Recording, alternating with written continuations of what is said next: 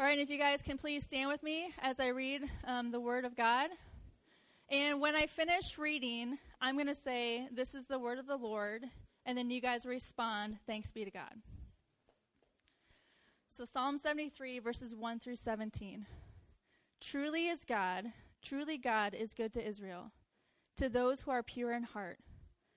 But as for me, my feet had almost stumbled, my steps had nearly slipped. For I was envious of the arrogant when I saw the prosperity of the wicked. For they have no pangs until death, their bodies are fat and sleek. They are not in trouble as others are, they are not stricken like the rest of mankind. Therefore, pride is their necklace, violence covers them as a garment. Their eyes swell out through fatness, their hearts overflow with follies. They scoff and speak with malice, loftily they threaten oppression. They set their mouths against the heavens, and their tongue struts through the earth. Therefore, his people turn back to them and find no fault in them. And they say, How can God know? Is there knowledge in the Most High? Behold, these are the wicked. Always at ease, they increase in riches. All in vain have I kept my heart clean and washed my hands in innocence. For all the day long I have been stricken and rebuked every morning.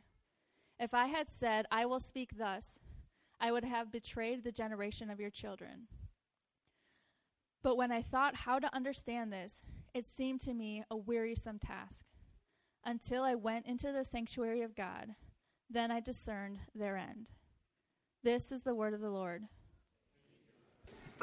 Good morning, Sojourn. Uh, let's, uh, let's go to the Lord and just ask Him to bless our time as we sit under the preaching of His word. Dear Heavenly Father, as we gather as your people this Sunday, we, we see it as a, a bittersweet time, Lord, because there are those among us that are leaving this area. Lord, we just take this moment to thank you for the Kindtoffs and for, for the Hasbrucks. Thank you for allowing them to serve in our midst, for allowing us to get to know them, to walk beside them, Lord, to serve with them. And God, we will miss them, but Lord, we delight in the fact that we will worship in eternity with them. Lord, bless them where they go, wherever you may have them. And God, I pray also for the time that we spend under your word. Lord, your word is transformative. It casts light in the inner crevices of our heart that are so dark and cold. And we pray that you would bless this time. And we ask this in the name of Jesus. Amen. So we have a lot of kids here today. And when I was a kid, I used to enjoy reading Aesop's fables. How many of you guys remember Aesop's fables? I see a bunch of hands. Okay. Yeah, how the, how the uh, elephant got his nose, how the camel got his humps. And uh, as you know, each of these stories has a moral. And the, and the moral kind of teaches a point or a lesson. And that's kind of the case with Psalm 73. But Psalm 73 is no mere fable. No, it is, it is powerful.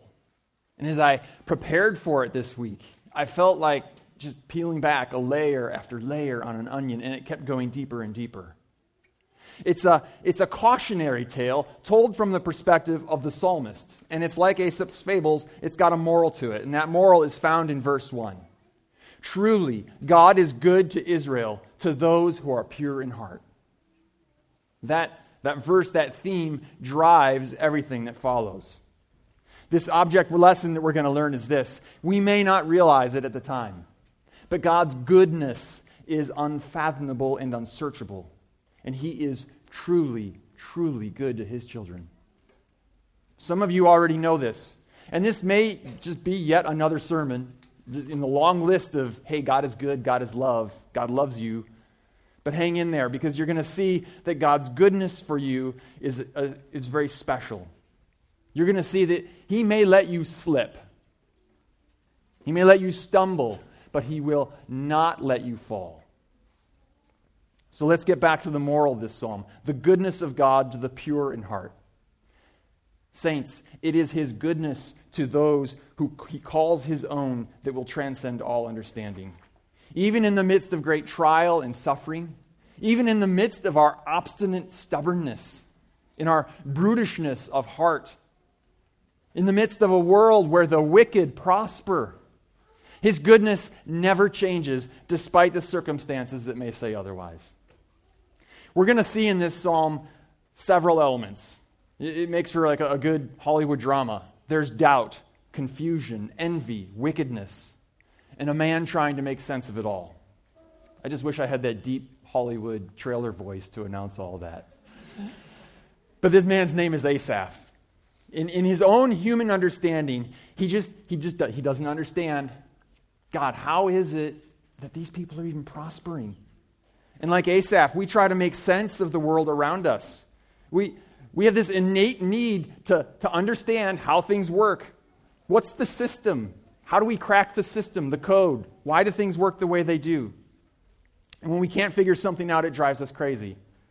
I like to say that I could have been a math major in college, except for all of the numbers. I was never very gifted at math. Uh, but one of the things I do remember was that if, if the problems made sense, it was because I understood the steps that I was supposed to take. You know, I understood the theory behind why you do whatever it is that you're supposed to do.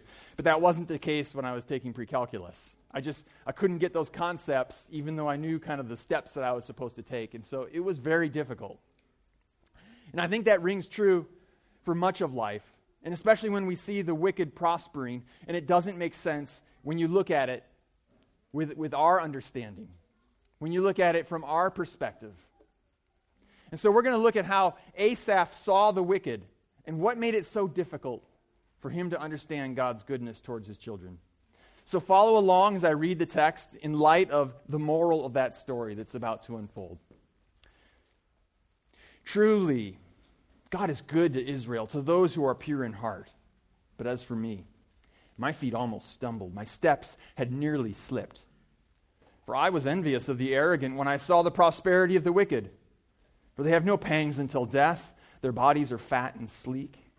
They're not in trouble as others are. They're not stricken like the rest of mankind. Therefore, pride is their necklace, violence covers them as a garment. Their eyes swell out through fatness, their hearts overflow with follies. They scoff and speak with malice. Loftily, they threaten oppression. They set their mouths against the heavens, their tongue struts through the earth. Therefore, his people turn back to them and find no fault with them. And they say, How can God know? Is there knowledge in the Most High? Behold, these are the wicked. Always at ease, they increase in riches. All in vain have I kept my heart clean and washed my hands in innocence.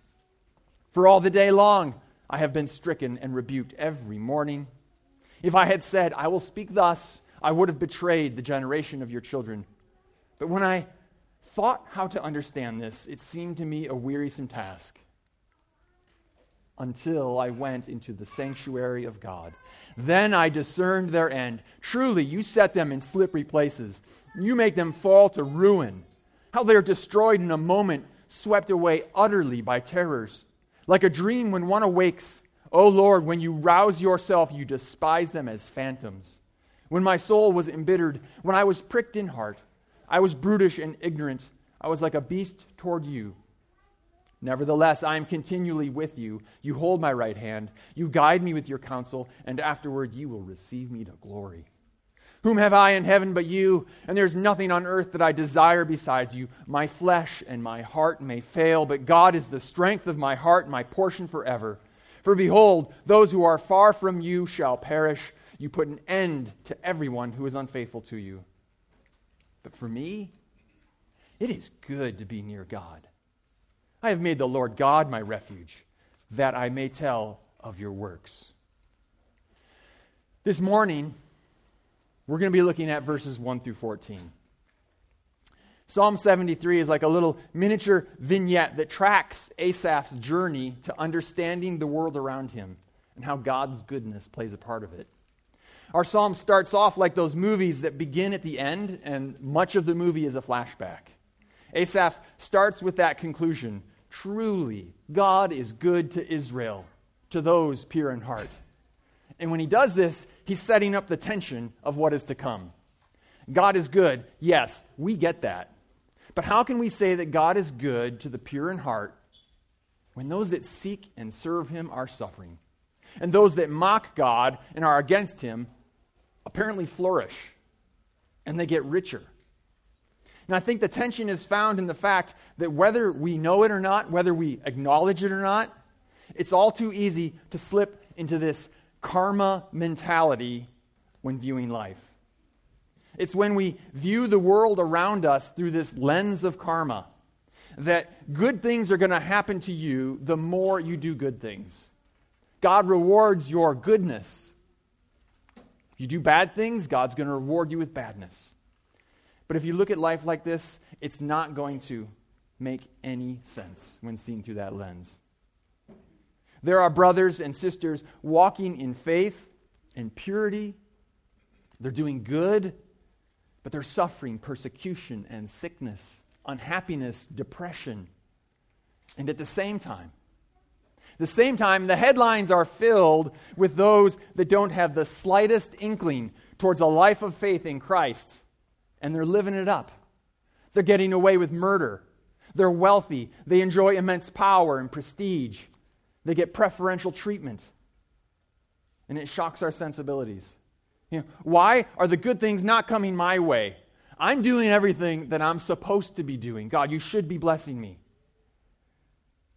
And it just doesn't add up. Brothers and sisters, it won't ever add up when we look at things on a, a merit based system like that.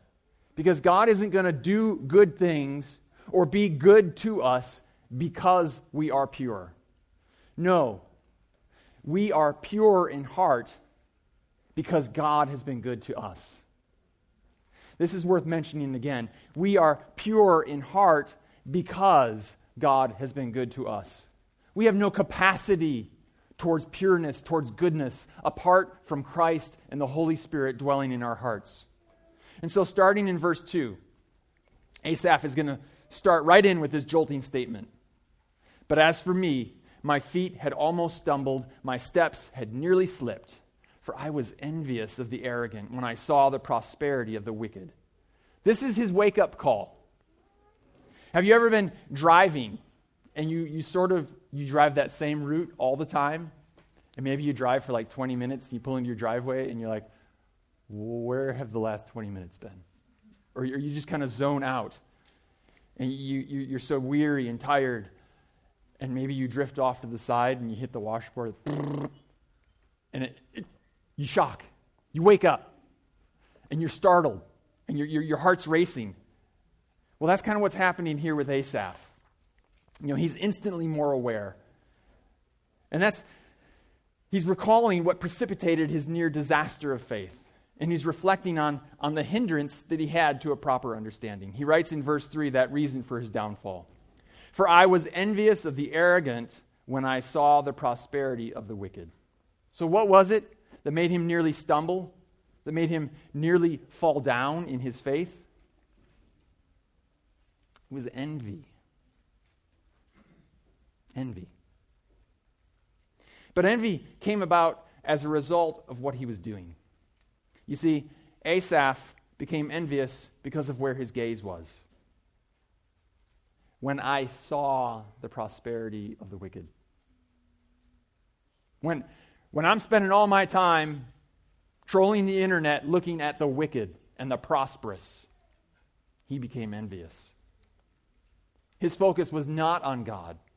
His gaze was not toward the heavens. He wasn't heavenly minded and kingdom focused. Because Envy just doesn't pop like that in your heart. It, it starts with a small seed, it's a weed that grows in your heart, and it's cultivated by our gaze, watered by our desires, fertilized by our envy and our, our, our wants and our perceived needs. And as it grows, it pushes out the good things in our hearts. So envy doesn't cause envy. Brothers and sisters, it's the direction of where we're looking that causes us to envy. Remember, it's the direction of your gaze that makes you envy. And so let me elaborate more on this point by explaining how Asaph saw the wicked. to show you why he was envious of the wicked. In verse 3, I saw the prosperity of the wicked. So here, he's looking at the world around him, and all he sees is the prosperity of the wicked. He sees them flourishing, he sees them doing well. And he's probably thinking, that, that doesn't sit well with me, that's not right. In verse 4, for they have no pangs until death, their bodies are fat and sleek. They don't seem to have any sort of health issues. You know, they're happy, they're well fed, they want for nothing. And in verse 5, we read, They're not in trouble as others are, they're not stricken like the rest of mankind. Hey, they're above the common man. They've got it easy. In verse 6, therefore, pride is their necklace, violence covers them as a garment. Because of all this exalted position that they have, because of all the seeming blessings that they have, they get puffed up with pride. And violence covers them as a garment. It's, it's all about them, it characterizes them. And then in verse 7, because of all this, their eyes swell out through fatness, their hearts overflow through follies. They want it all, and they plot in their heart to take it. And so in verse 8, they scoff and speak with malice. Loftily, they threaten oppression. This is like the schoolyard bully. They, they speak with tongues that are designed to hurt and extort those that are around them. And then that leads to verse 9. They set their mouths against the heavens, and their tongue struts through the earth. From heaven to earth, everywhere, they're arrogant, and they ignore the fact that there's a God above. They walk as though they are their own God. And the result of all this is therefore his people turn back to them and find no fault in them. They enjoy such power and prestige that the greater community accept them and follow them, and no one seems to take issue with them. In verse 11, and they say, How can God know? Is there knowledge in the Most High? This is the height of their arrogance. Does God know?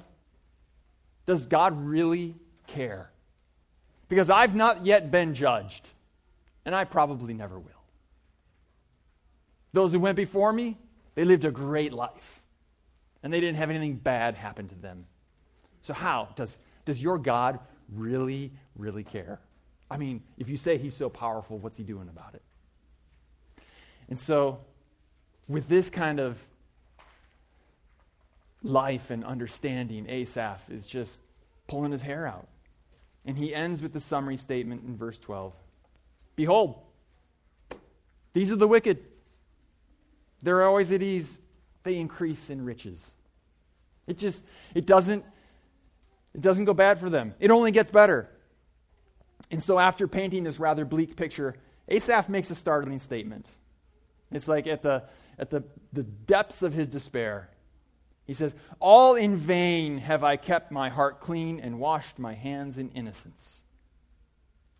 Brothers and sisters, have you felt like that? It's like saying, What is the point? I mean, God, if you are so good, why do I hurt? When I'm following your laws, why does it hurt so bad to do what is right? Don't you want me to be happy? So Asaph doesn't mince any words here. He pours out his heart. And he establishes the evidence of their prosperity, and he soundly condemns their character, to be sure. But he ends with himself, talking about how this was just a colossal waste of time. Why? Why even bother to be pure in heart? And so, if this psalm were a roller coaster, we're at the most tension filled moment of the ride. Right? What's the, when you're on that, the roller coaster, what's, what are those moments? You sit down in the car, you pull down the, the smelly, sweaty thing that locks you in, and then you get the lurch, and there's the clink, clink, clink, clink, clink, and you're climbing up the hill, and the, the gravity starts pulling you back, and you get higher and higher off the ground, and the tension fills. Well, right now we're at that point. We're about to crest over the hill. And just as we're reaching there, Asaph is saying, What's the point? God, this makes no sense. I followed you, did what you asked, and yet you've chosen to bless them. Those people oppose you, they speak against you, they oppress your children, and you bless them with an easy life of riches and power. What's the point of following you, Lord? I am not happy. Asaph's assessment of life here has created this tension. He's trying to understand how it is that the wicked prosper. that they lead these lives of luxury and privilege while at the same time oppressing the children of God and speaking out against God. And it's no wonder he's jealous. I said earlier that it was where his gaze was that made him envious. The problem with Asaph's view and his understanding of the world and the wicked was the result of looking at himself in light of others and not looking at himself in the light of God. It's watching the lives of the wicked around him and comparing himself. And honestly, be, being jealous of their prosperity, being jealous of their apparent happiness. But, friends, open your Bible. From beginning to end, the Bible is replete with the victims of envy. The first murder. Cain's sacrifice was rejected, and so it was out of envy that he killed his brother Abel. Joseph's brothers sold him into slavery because they were envious of the father's love for him. King Saul was envious of David's success, and so he sought to hunt down David and kill him. And most importantly, if you look in Matthew 27, where Jesus is before Pilate, and Pilate's offering the Jews, I'll give you Barabbas or Jesus. We read Pilate said to them, Whom do you want me to release for you? Barabbas or Jesus, who is called Christ. For he knew that it was out of envy that they had delivered him up. It's truly scary just how powerful, how subtle, and how insidious envy is. It's like that annoying younger brother of pride. When you're prideful, you feel this, this unwarranted sense of worth, that you're better than those that you're comparing yourself to. You're looking down on them. But when you're envious, you feel a sense of loss or, or worthlessness when you compare yourselves to others, and you're jealous of the worth that you apparently see in them. The proud look down at others, and the envious look up at others and are jealous. But both of these sins are rooted in the sin of comparison. Envy is like a corrosive acid that eats you away from the inside. Have you ever wanted something that someone else has some talent or gift or blessing. It can be anything.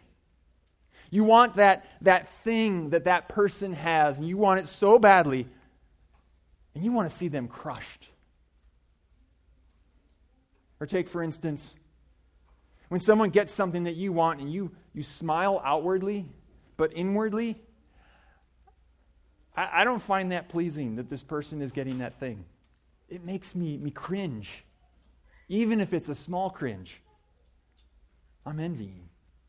If I'm looking on others, comparing myself to them, no matter how subtle, combined with a feeling of what they have, they don't deserve, or that it's better suited with me, that's envy. And when that happens, we're going to outwardly smile. We're going to outwardly offer our congratulations, but inwardly, we're crushing them with our mind, imagining their demise and envy can seep into your heart when you look at those around you. You notice them and you think of yourself. I work just as hard as that person. I wish I had what he got. I should have received that. I'm not as bad as that person, and, and yet they're blessed this way. I eat way better than that person. How is it possible that they look so fit? Why is she getting married and not me? I wish I had that talent. Why has God blessed them with an easier life? Why him? Why her? What about me, Lord? Doesn't seem fair. Because when we compare ourselves to others, we turn from looking at God and we turn to looking at the circumstances of your life, to the circumstances of the lives around you. And in those moments, it's like you're walking away from the campfire at night. Have you been camping out in the woods? No lights no moon. You have a huge burning fire. And you're sitting around with friends and you're, you're watching the fire. And if you get up to leave the fire, as you walk away, everything appears dark. And it's colder. And you stumble just by yourself. When you leave the illuminating presence of God and His words, you're walking blind. You're trying to feel your way, resting on your own understanding unaware that you're about to trip and fall on your face. Your understanding is coming from the circumstances of your life. And, and the, the blessings of your lives and the blessings of the lives of others are never illuminating. They don't give life giving light like the light of our God Jehovah. Brothers and sisters, envy can come about in very subtle ways. You see, Asaph was essentially asking this Why aren't you good to me as you are to the wicked? What is the point of keeping myself pure if it doesn't seem to be doing any good? We can take this a step further. We can apply it to the body of Christ, to us here, to our brothers and sisters in Christ. Have you asked the question, maybe a few weeks ago or days, or maybe even this morning? Oh God, why aren't you as good to me as you are to those brothers and sisters? Oh, saints, that question can be very, very subtle. When my wife, Hannah, and I decided that we wanted to have kids, it, it did not happen right away. One year went by, and another went by. And as in that time, I was more and more aware of the children around me, the baby announcements.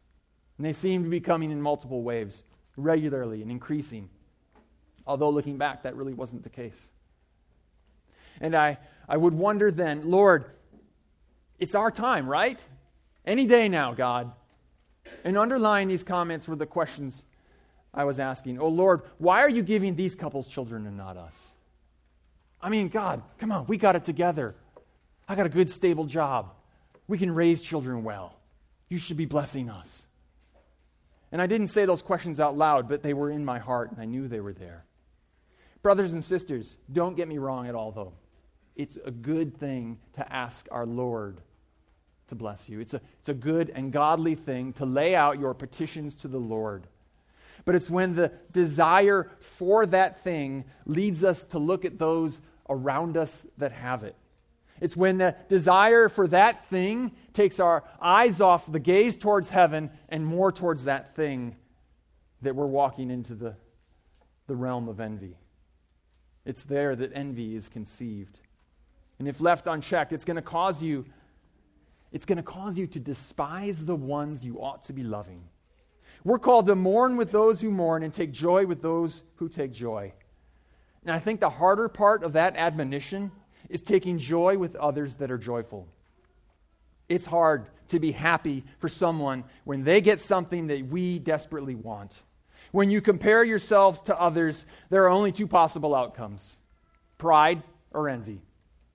Envy starts with a comparison of you with regard to somebody else. They are a have, and I am a have not. Friends, compare begets despair. Whether you're comparing yourself to some famous Hollywood celebrity or to the person sitting next to you, even little tiny envious comparisons water the seeds of despair in your life. And it just becomes all the more complicated when it doesn't seem fair. Envy robs you of your ability to be happy and joyful for others. Proverbs 14:30 says, "A tranquil spirit revives the body, but enviness is rottenness to the bones." Envy is unique in sin. It's unique in the sense that there, there is no pleasure associated with envy. There are fleeting pleasures to be had with lust, gluttony, greed, and pride, but there are no pleasures found in envy. And yet, we give ourselves over to it. Why? And because envy lies so deep in the recesses of our soul, it's where our deepest, darkest desires are found. It's very hard to confess it. It goes to our very core of our being. And as we've seen, it clouds our judgment. Asaph's assessment of the wicked, it was pretty good. But I don't think that it paints the entire picture.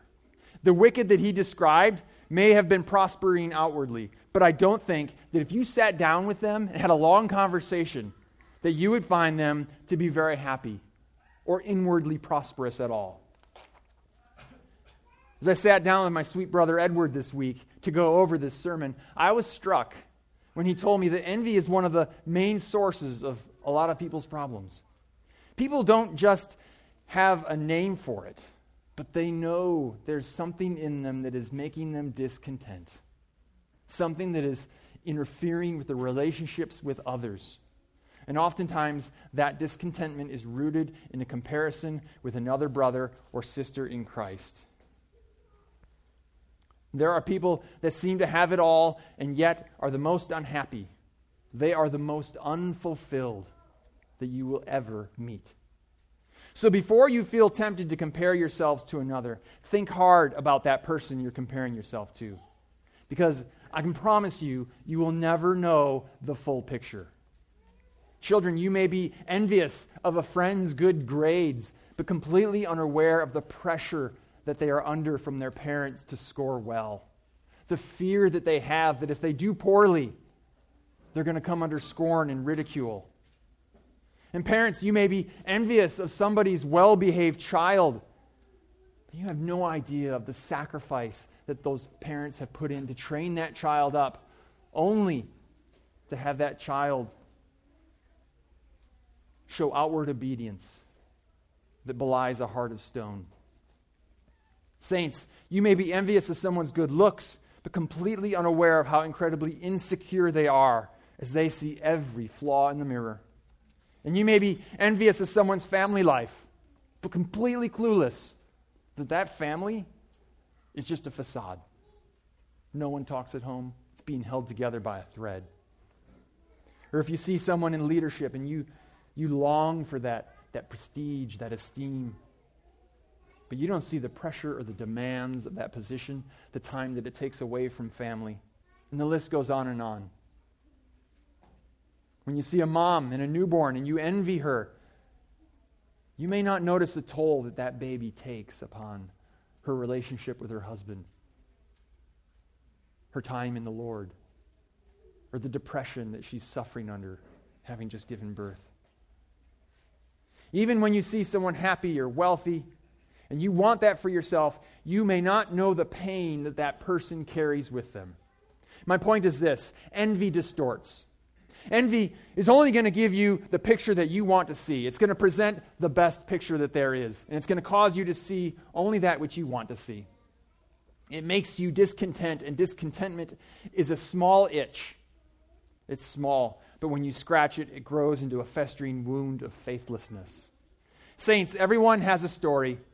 No one escapes hardship in this life. And God does not promise us a life of ease, as we see in this psalm. Asaph was suffering. We see this in verse 14. For all day long I have been stricken and rebuked every morning. Envy at its core is anti love. 1 Corinthians 13 tells us that love does not envy, and the reason for this is because it can't. Envy and love are mutually exclusive, they can't be together. You can't love someone genuinely. You can't want what is best for them in their life and at the same time want them to be crushed and that thing taken away from them. Because if you truly love someone, you want what is best for them. And as I meditated on this psalm this week, I was struck by the fact that this psalm is about understanding, understanding God's goodness. It's a before and after picture of Asaph's understanding God's goodness in the light of the prosperity of the wicked. In the beginning, Asaph does not understand because his heart is filled with envy. His view is distorted by that envy. From his envious viewpoint, the wicked seemed invincible, and the struggle to walk in faith and godliness seemed foolish. His thoughts showed that he was comparing himself to the wicked. God, I'm walking according to your law. I'm keeping your precepts. I'm doing what I'm supposed to do. But the wicked are prospering and not me. And then the after picture, which we're going to consider more in depth next week. He comes around and he says, God upholds me. You hold me by my right hand, you guide me with your counsel, and afterward you will receive me to glory.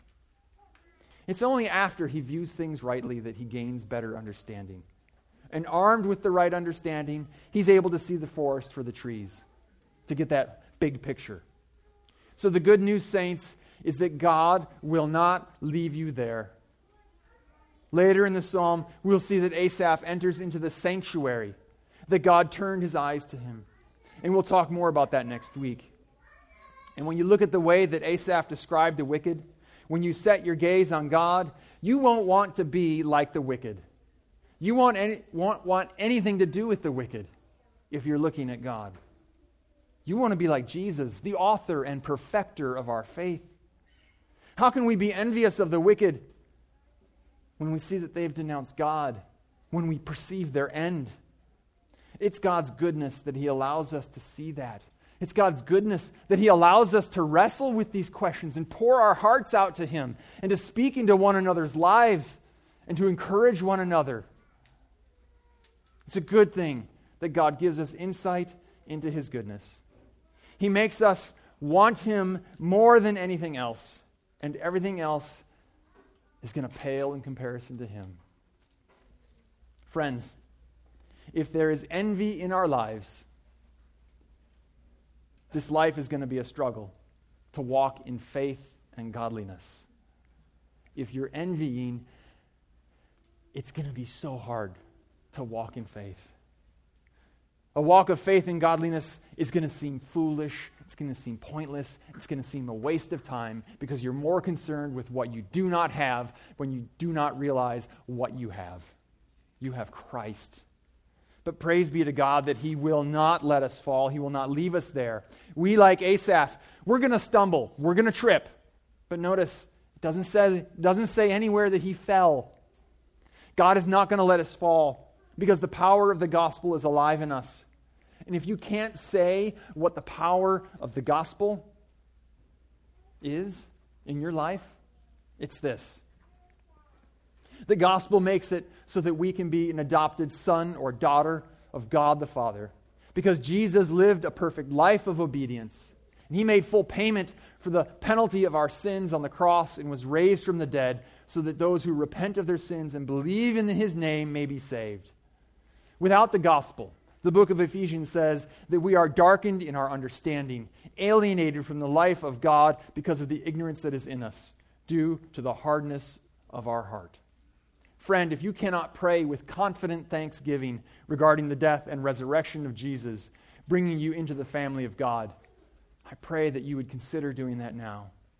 Or at very least, ask God to soften your heart and make you receptive to his gospel mercy. Because without the saving power of the gospel, things like envy aren't going to just make you slip and stumble, but they will most assuredly make you fall and never get up. Know that it is Christ that keeps us from falling. It is Christ, his blood, that keeps our hearts pure. It is Christ, through his Holy Spirit, that keeps envy in check and turns our gaze to God. And so, friends, every week here at Sojourn, we are reminded of that sacrifice of Christ, his death and resurrection. That while we were a stiff necked people that do not look to God, while we were sinners, he died for us. He gave himself up for us. He suffered in our place. And that we may change our garments of violence and put on robes of righteousness. God's going to look at us and say, Well done. We remember that there was a, a night that envy of wicked men poisoned their hearts so much that they handed over the Prince of Peace to be murdered. Knowing full well what he was about to go through, Jesus took the bread. And when he had given thanks, he broke it and said, This is my body, which is broken for you. Do this in remembrance of me. In the same way, also, he took the cup after supper, saying, this cup is the new covenant of my blood. Do this as often as you drink it in remembrance of me. For often as you eat this bread and drink this cup, you proclaim the Lord's death until he comes. Friends, this is an act of worship for us as a family.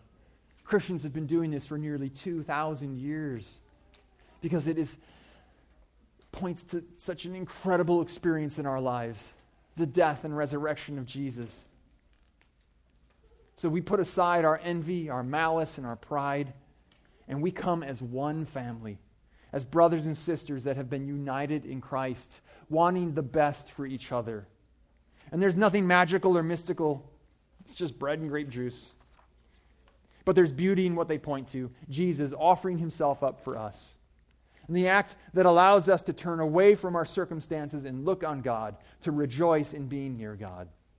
So, with this in mind, take a moment to examine your hearts and your lives. And when you come forward for the bread and juice, what Jesus has done on the cross will be spoken over you. And if you've not put your faith in Jesus, we ask that you just remain in your seat and soak in what we've talked about today. Because this Lord's Supper, this, this communion, is our act of worship. It's our yes and amen to what Jesus has done.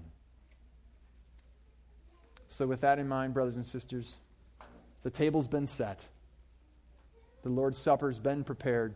Come, eat and drink and be reminded of God's everlasting goodness to you in Christ. Let's pray.